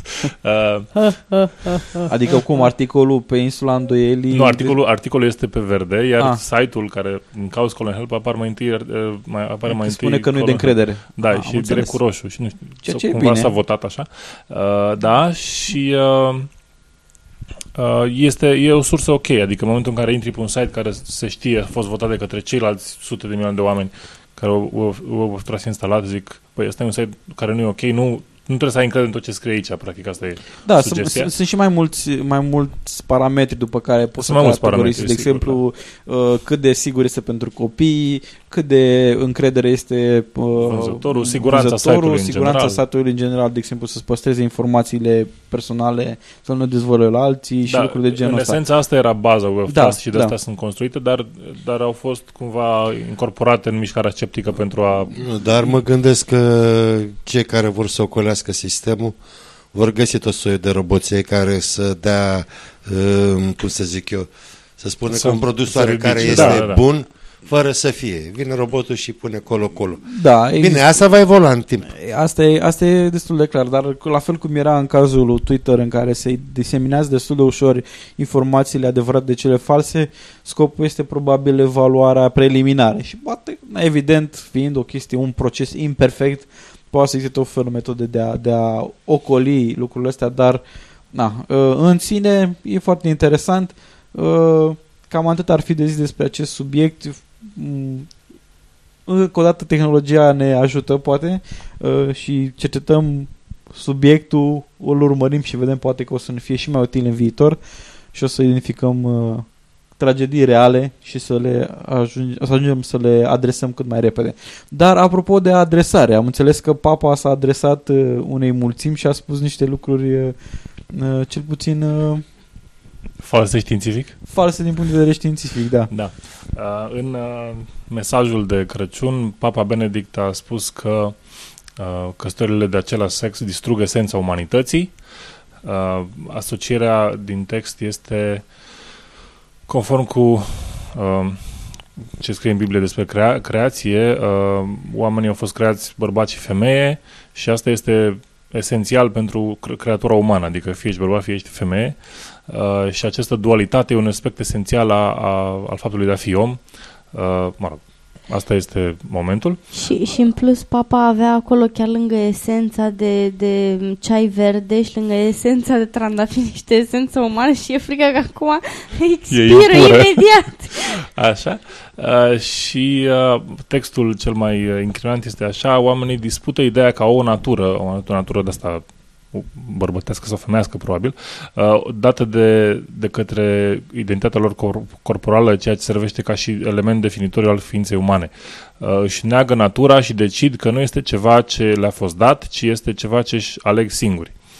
Manipularea naturii, așa pe care o plângem astăzi, unde mediul nostru este în ceea ce privește mediul înconjurător, devine problema fundamentală a alegerii, uh, a alegerii în ceea ce p- privește persoana proprie. Uh, Ce pot să zic? Nu pot să... Adică mi-e greu să traduc uh, direct ce a spus în E, e complicată exprimarea. Uh, în esență, dar m-am uitat să mă uit la știință, că e mai interesant decât uh, ce a spus papa. Uh, practic, am găsit... Un lucru care a fost adevăr, adevărat în decursul timpului din, uh, de la uh, cele mai uh, de la originea papalității până în prezent, cred că a fost adevărat, dar nu, oamenii nu și-au dat seama, nu? Da. Mai interesant era știința decât ceea ce spunea papa. La un moment dat a fost un, s-a rupt filmul, știi? Da, este așa că papa nu zice chiar toate lucrurile corecte, ia uite.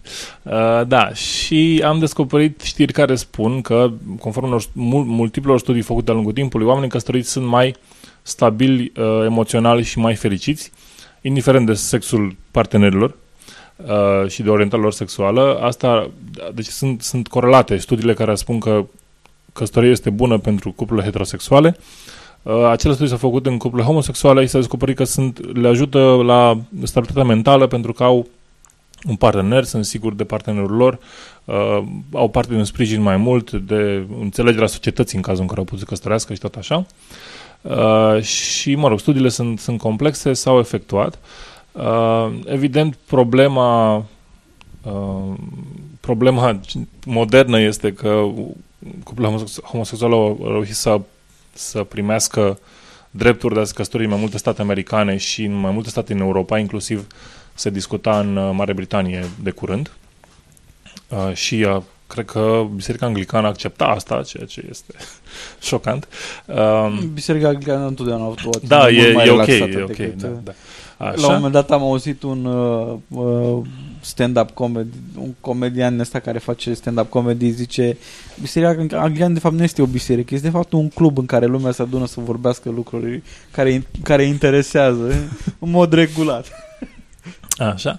Uh, Papa l-a citat pe Gilles Bernheim, care este un rabin al Franței, marele rabin al Franței, uh, p- care a făcut un studiu, spune el, în care spune că na, esența familiei este amenințată de către cuplul homosexuale, pentru că vă dați seama cum vor divorța toți cei care sunt căsătoriți, doar pentru că și alții au reușit să căsătorească. Um, Dar stai că acum s-a schimbat. Înainte era vorba de esența umanității și acum e esența... Bine, sunt, sunt corelate, adică Papa l-a citat pe Gilles Bernheim care vorbea despre, famili- despre familie ca și, ca și Adică familia familia nucleară. ar fi, ar fi, adică familia ar fi esența umanității? Și asta. Oarecum, am și, înțeles. și papa spunea și că faptul că oamenii care își aleg sexualitatea așa ei sunt, sunt cumva rătăciți, au o problemă. Eu, eu credeam că esența umanității înseamnă a, fi, a avea compasiune față de alții, a te ajuta, a fi uh, a avea empatie și... Nu, e vorba de cum te consideri heter- heterosexual sau homosexual în caz că te întrebi. Da? Asta Ah, e. ok, am înțeles. Deci, sau dacă te consideri bărbat sau femeie și asta este o chestiune esențială pentru umanitate. Ok, am înțeles. De seama, Am dacă vine să trăiești și zic, spuneți-mi ceva esențial despre voi. Sunt bărbat! Bravo, băiete! Ești tare. Așa. Ca de altfel 5% din populație este glob. Da. Așa. Uh, și mi-a plăcut foarte mult apoi că am găsit și uh, mi- mi- am găsit apoi și foarte multe studii care s- vorbeau despre cuplurile homosexuale ca și părinți.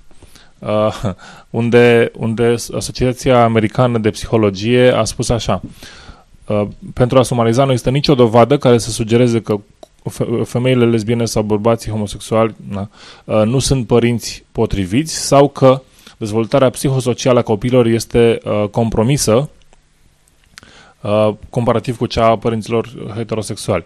Niciun studiu nu a găsit ca uh, copiii cuplurilor uh, homosexuale să fie să aibă dezavantaje în orice nivel, la orice nivel uh, comparativ cu părinții uh, heterosexuali.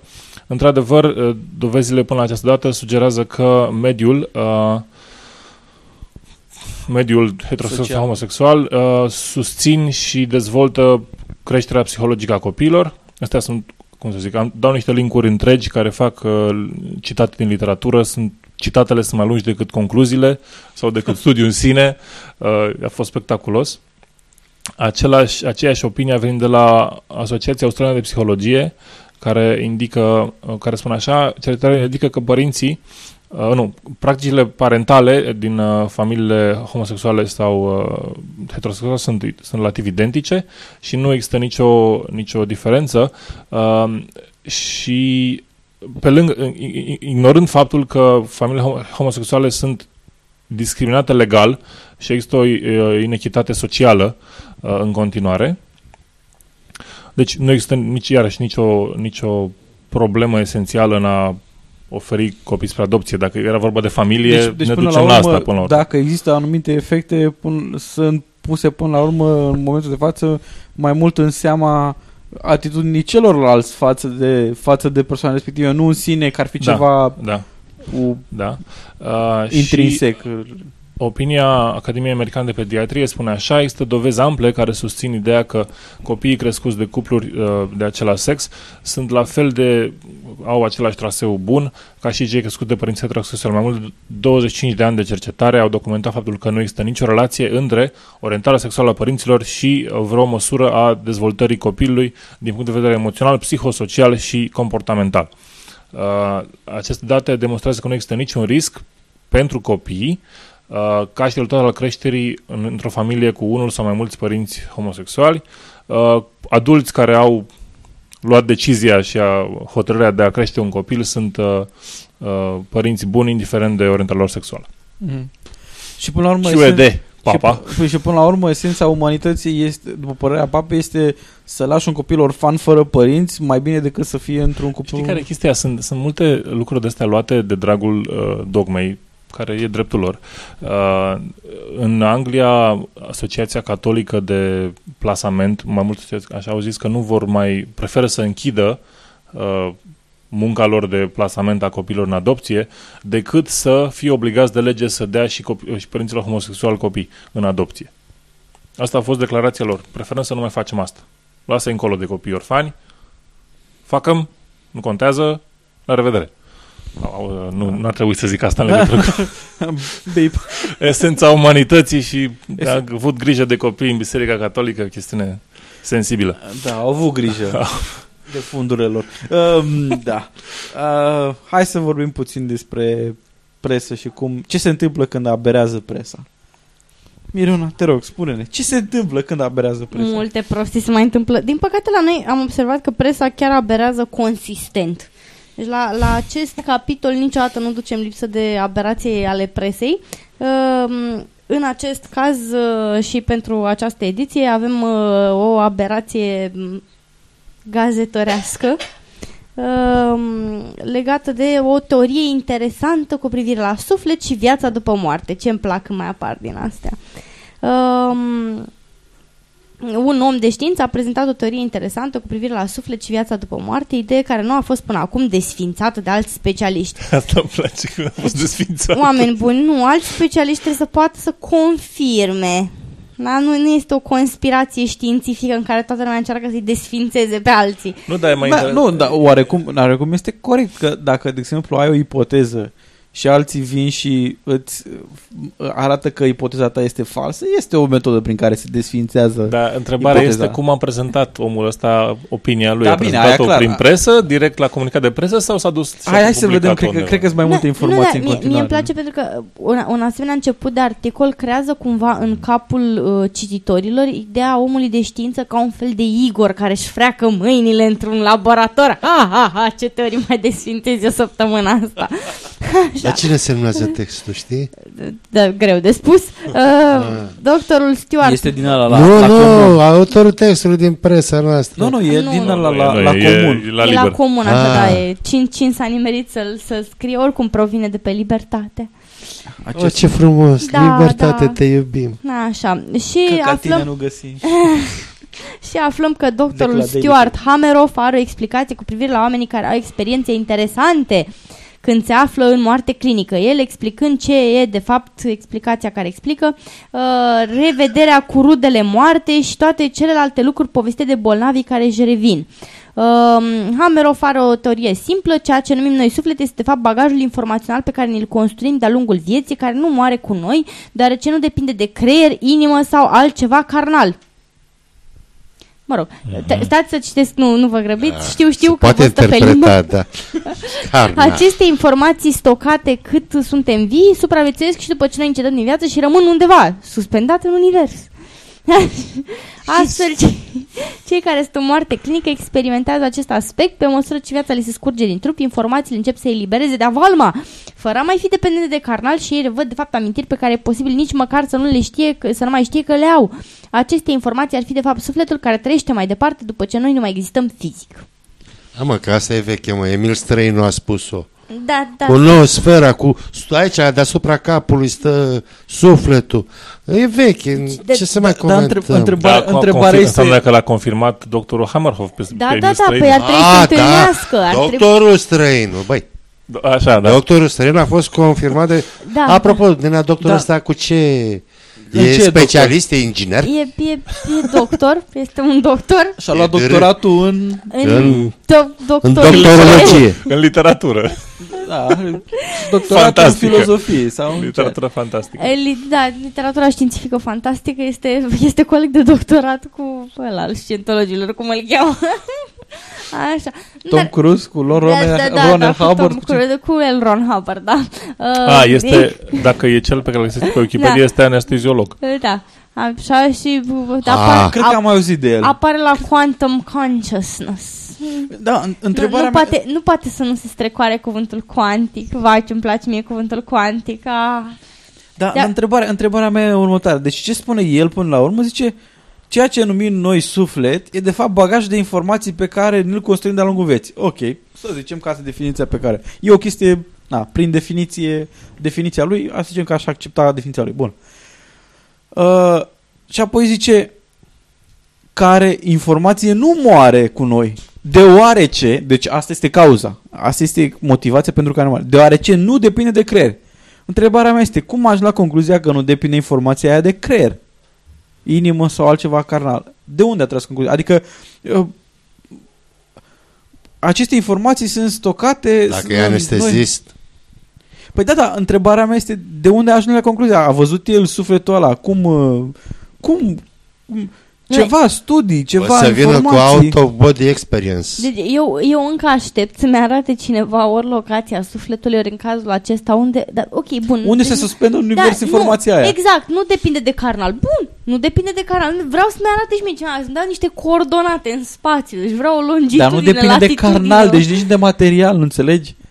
Nu, nu. Spațiu Da, e stai, material, stai, dintr-o dată, stai, măi. Stai, stai, stai, stai, spune că nu depinde de carnal. Nu spune că nu depinde de material. Înțe- Deci eu vreau să-mi Ah. Păi, se dea vezi, din coordonate. cauza că nu- Problemă de traducere, cred. Asta e o, nu, e- asta e o problemă de înțelegere a faptul că carnalul ține de fapt de profan, mai nu ține de E, e, sferele înalte ale e pentru că sufletului. eu de fapt n-am studii cuantice de aia, nu? Corect, Am corect. înțeles. Nu ești doctor în uh, Nu, dar mie- Energii cuantice.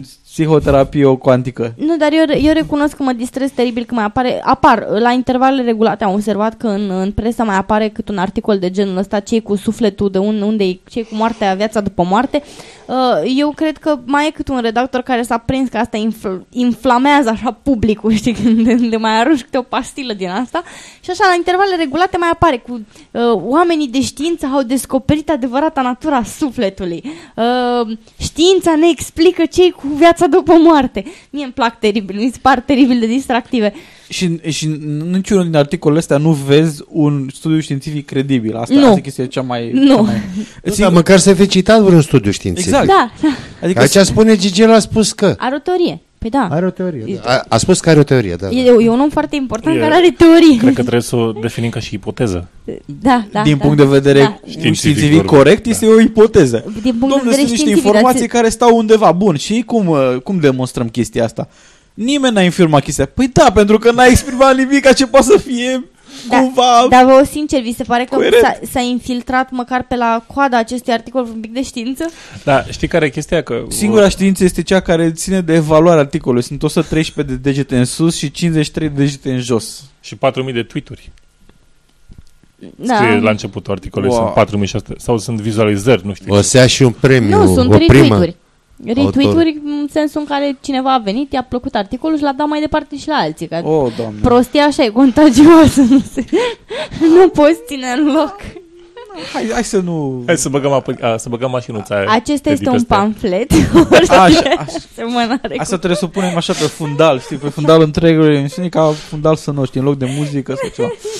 Bun, uh, deci ne-am lămurit și cu sufletul, dacă cineva spune ceva, automat înseamnă că e adevărat, nu e nevoie, te credem pe cuvânt, că suntem presă, Uh, ce să zic, de la libertatea nu mă așteptam foarte multe, adică... A, Te- păi, Așa de- este, așa că hai să trecem la despre cine vorbim. Despre cine vorbim, penultima noastră rubrică. Uh, soluția episodului anterior a fost, uh, sau este, Steven Novella, câștigător, surpriză, Eduard Morar. Yay! Yay, faimă, glorie, yay! yay! Așa. A Uh, fost și foarte rapid. a fost adică- foarte rapid. Cred că, cred că a făcut următorul lucru. A descărcat episodul sau a intrat la noi pe site, a derulat la sfârșitul episodului să audă ce, care e dilema și a răspuns imediat, că a fost așa foarte rapid după Țac, ce am pu- publicat, da. Așa A. se face când ești în concurs. A, Nu, eu- corect, eu, corect, eu, corect. de fapt, eu de fapt suspectez că și Eduard Morar are legături cu ma- masonii și Credeam cu că noua ordine suspectez că mon- Eduard Morar are acces la documentul care îl folosim noi. Nu, la asta, asta nu suspectez. Nici măcar eu nu știu cum să dobândesc acces la documentele astea și mie mi-e încă foarte confuză toată treaba. Dar uh, uh, suspectez că Eduard Morar are legături cu noua ordine mondială și de fapt de acolo primește informațiile. În, întrebare. Uh, vrem sau nu vrem să mai spunem care e dilema episodului? Să o spunem sub o formă codificată? Poate nu se prinde sau ceva. În morse. În morse. Ti, ti, ti, ti, ti, ti. Nu, că nu știu morse, nu contează. Ok, hai să spunem în limba română. Uh, o dilemă a episodului care sperăm să pună dificultate pe Eduard Moral și nu pe altcineva. Uh, scurtă și atenție la intonație.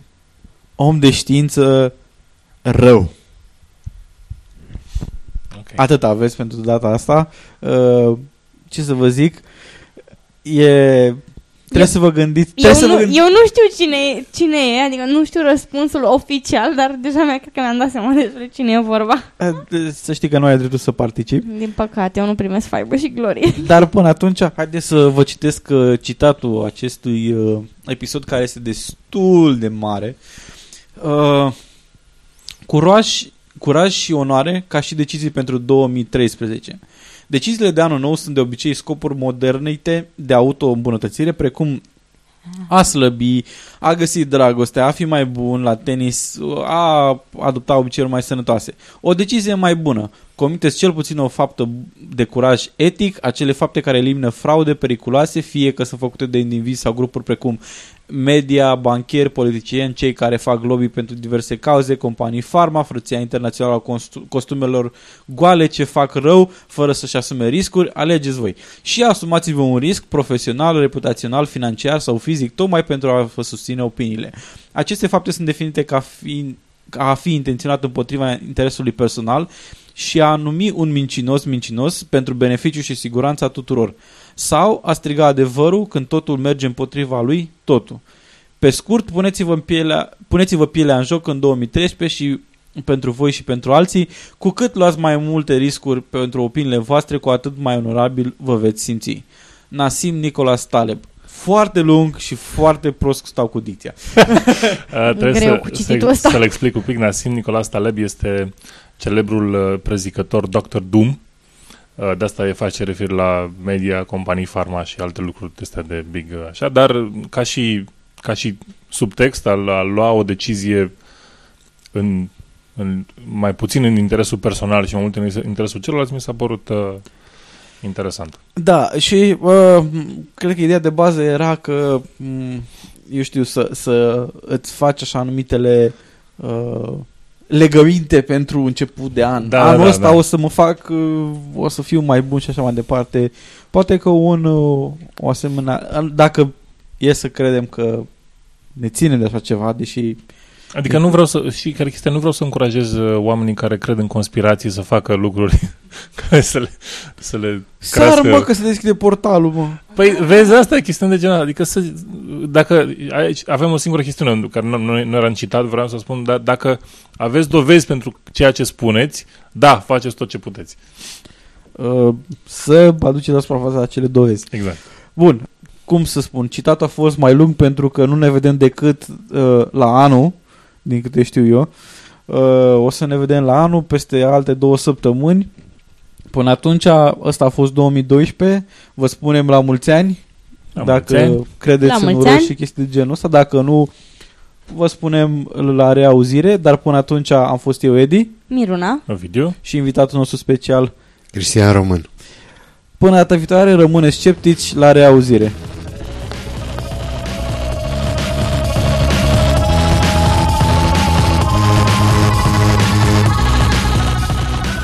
Ați ascultat Sceptici în România. Pentru sugestii și comentarii ne puteți contacta la podcast.aronsceptici.ro, pe pagina de contact sau în formular de comentarii, pe Twitter sau pe pagina noastră de Facebook. Emisiunea noastră apare la fiecare două săptămâni și ne puteți ajuta să devenim mai cunoscuți prin intermediul rețelelor de socializare, lăsând un review pe iTunes sau spunând și altora să ne asculte. Muzica este oferită de Lenny Caution sub licența Creative Commons.